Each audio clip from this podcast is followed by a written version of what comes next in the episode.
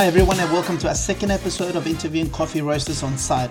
Today, we have a chat with Dan from DHC Coffee Co. He's just located on the east side of Brisbane. And I want to thank Dan for giving us the time to do this interview.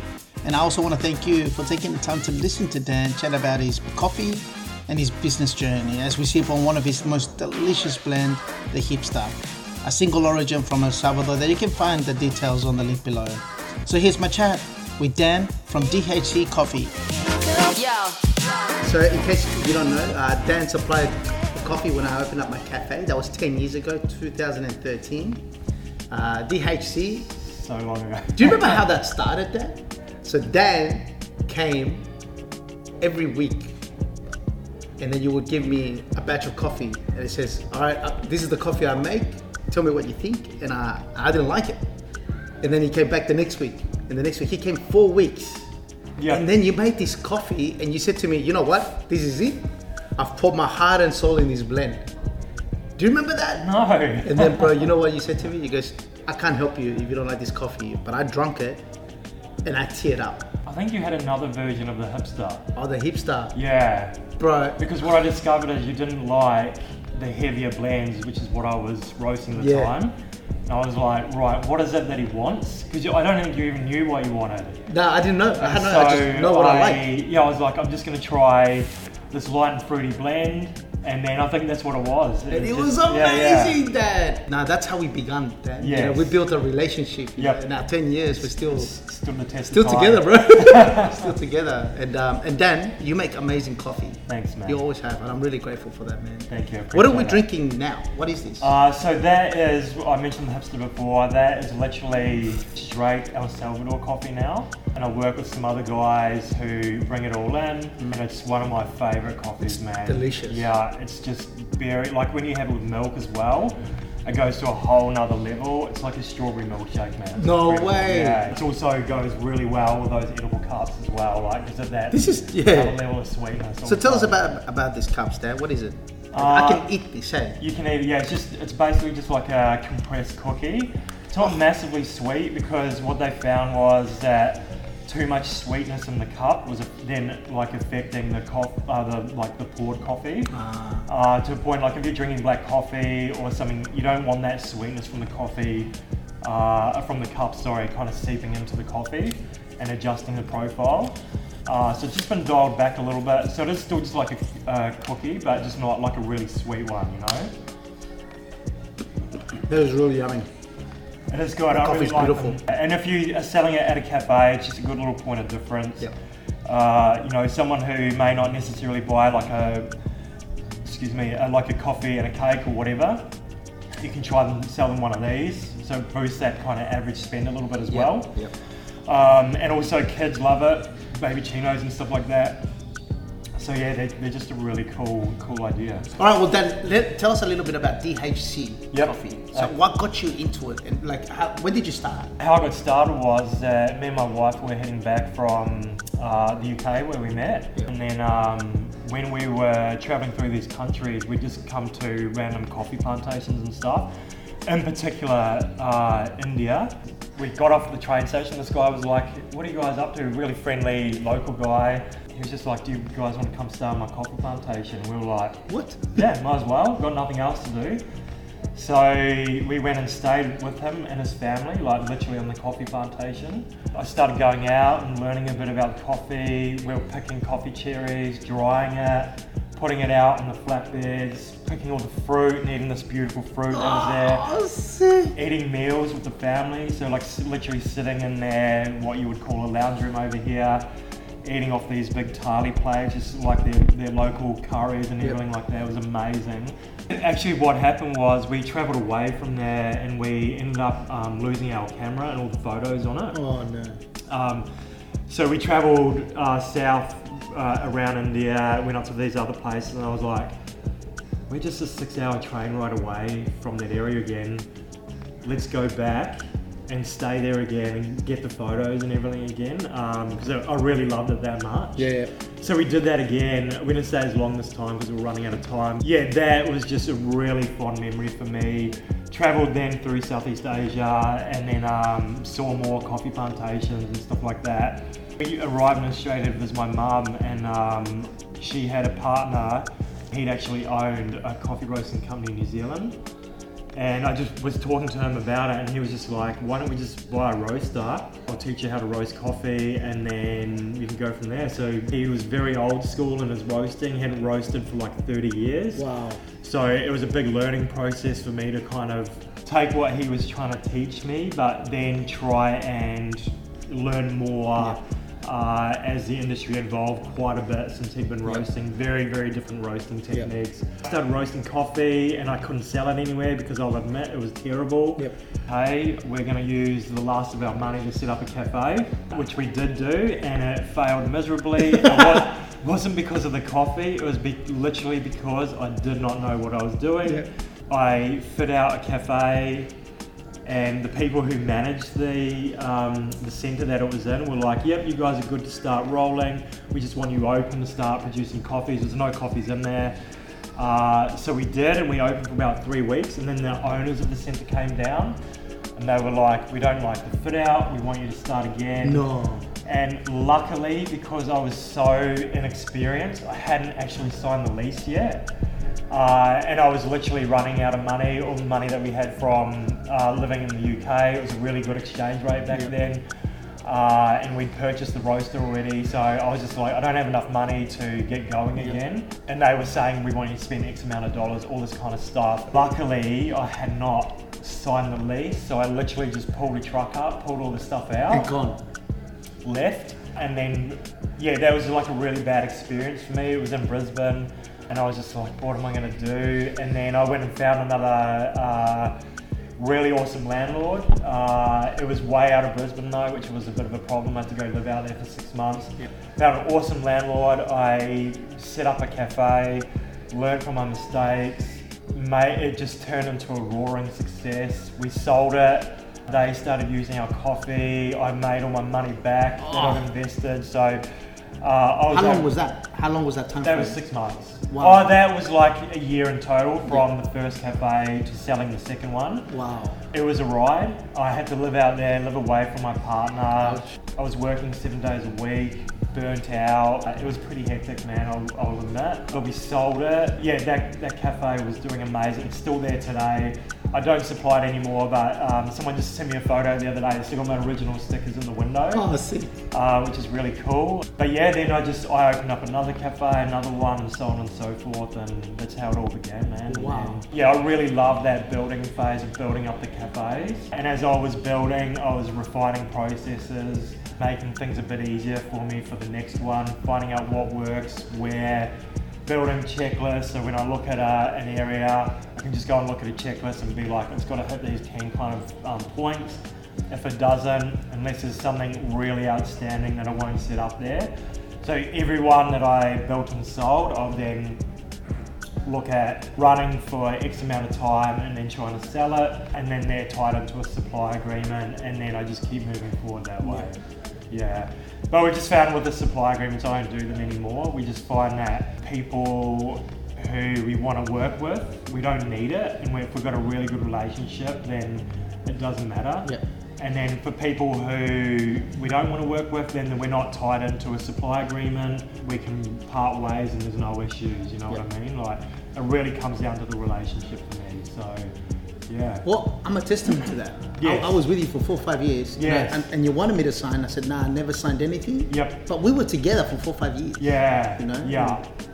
Yeah. Yeah, I think, and that was just a learning curve for me as well. I think I kind of realised, well, this is this is the kind of person that I want to work with with my businesses and in the industry. And it's one of the things that I love about the industry is all these awesome characters that you meet. One of you as well, you know, like even my wife asks about you every so often, you know, because you make such an imprint on people. And when I, you'd walk into your cafe, you'd get that feeling that I like to have in my own cafes, you know, like you go in there and it's about the community that you're building up. It's the vibe that's in there. Like it's all these things that all come from the person operating at top, you know. So And that's what this industry has. A lot of really beautiful characters, eh? Like Yeah. amazing characters. it does, and I'm really fortunate to work with a bunch of really awesome people that like. Some of them are just warriors, you know, like just they roll with the punches. They uh, learn as well. we just have good relationships. You go in there, and some in particular, like are just really fantastic. You build that kind of relationship outside of work as well. Where are you heading to next, Dan? What's the next stage for DHC? Probably our next big thing is, man, like the, the last few years I've just kind of been behind the scenes. You know, we've had the warehouse operating now, purposely haven't set up like an area for people to come in. It's by appointment only. Yeah. Um, I don't actually sell coffee out of here. It's been by design so I can really focus on growing the business. Yep. And so, as you know, like I've had other businesses as well. So, doing that has given me freedom to kind of do some other businesses and stuff like that, but also really focus on what I'm doing here. But moving forward, we are in the in the process of looking for somewhere to open up a roastery to the public. So that's what what our kind of next iteration of DHC will be. There's building the relationships behind the scenes as well, just for like currently trying to bring in more of our own coffee at the moment. We're doing like 50-50, bringing in some coffee from farms, and then the other 50% is through some really reputable brokers Yep.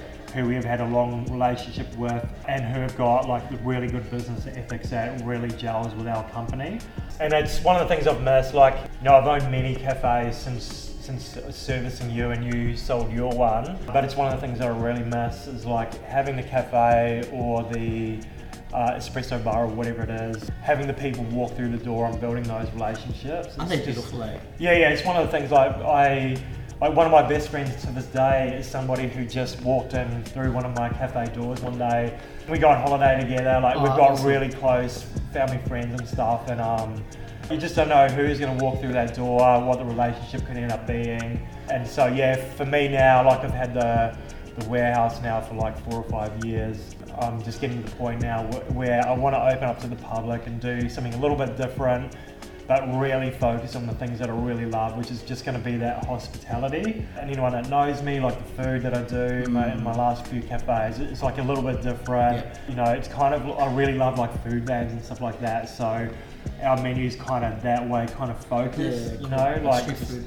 Yeah, yeah, that's, and that's what I love, man. Something's Oh. a little bit different. Who doesn't, bro? It's yeah, amazing. yeah. And we, in my last uh, cafe in particular, like all the sauces that we used, we made ourselves. We had relationships with the bakeries that we're buying our bread from and all that kind of stuff. So, yeah. And I must admit, you do have really good. Uh, like I feel comfortable chatting with you. You know, you, you look scary, yep. but yeah, but uh, you're such a lovely guy to talk to. Thanks, man. All right, well, last question. Yep.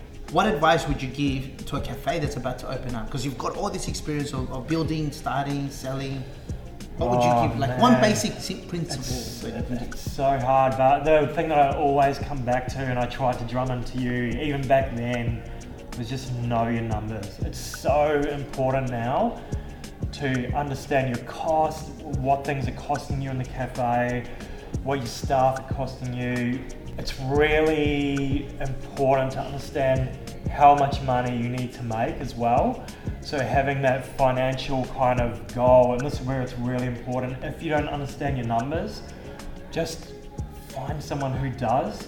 It's going to be your best investment that you could ever make because when you have like a goal to head towards, like I need to make X amount of dollars, that's going to produce this amount of profit or whatever it looks like. It's really kind of easy to break that down to like what the weekly um, amount is that you need to make or what that goal is to head towards. If you have that in the beginning, like you're going to be ahead of so many other cafes, and you're going to be so much better off in the long run. You know what I mean? Like it's just so important to understand those costs and also have that roadmap of I need to get to 10,000 or 20,000 a week, whatever that is, and then understanding like all those costs that need to come out of it as well. Yep. Yeah. So like a cost benefit, like uh, the cost of goods sold. Um, Yep, what you basically what your business is going to cost you to run. Yeah. Yeah, because you can. your uh, fixed costs. Yeah, your fixed ev- costs, like yeah. everything, like, and there's things that just prop, pop up as Yeah. well. So trying to get ahead of that kind of stuff, and there's so much free info on the internet or whatever. Even your accountant can help. Like, yeah, it's just so vital. Like, there's no point in selling something if you are not making. Like, let's just say we used to have this cafe, the best-selling item. Uh, I think it was like a bacon and egg, egg roll or something like that. I can't remember and they were selling. It, basically, they didn't know how much money they were making it out of, but it was their best-selling item, so just selling it over and over again. And we worked out that they weren't even making any money. They were literally selling it for what it cost them. Mm. So it's just one of those things where if you don't understand the true cost of it, what's the point in selling it? You're, you're not a charity. You're a cafe, you're a small business that needs to make money. Long story short, just understanding the numbers. Um, you, that's the most important thing, yeah. Well, every business has to be profitable or you won't survive. Yes, exactly. You can only travel for so long on cash flow before you just run out of cash flow. And yeah. even with us, we didn't make much money.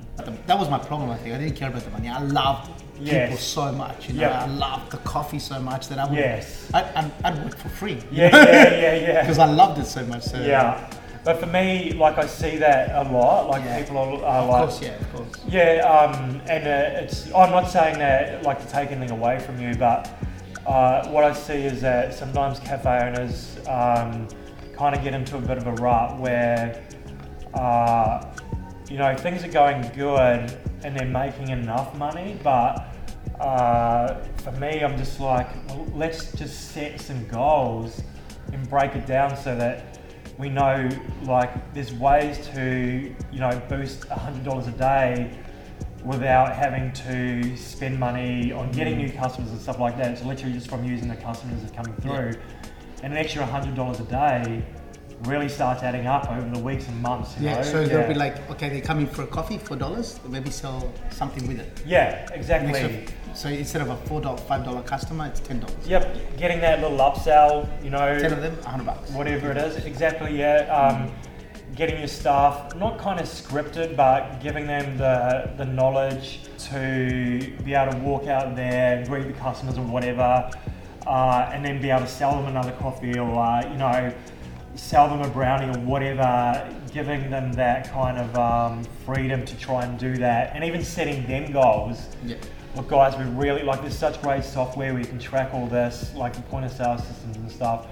Look, guys, we want you to sell, uh, you know, X amount of brownies or X amount of dollars worth of upsells this week, and you can make it a competition between the staff and have a, some sort of reward. You know, it doesn't work for everyone, but there's ways to do it. You know what I mean? Yeah, yeah, Man, that's awesome. That's good advice as well. yes. So um, well then that was thank you so much, man. That's all right.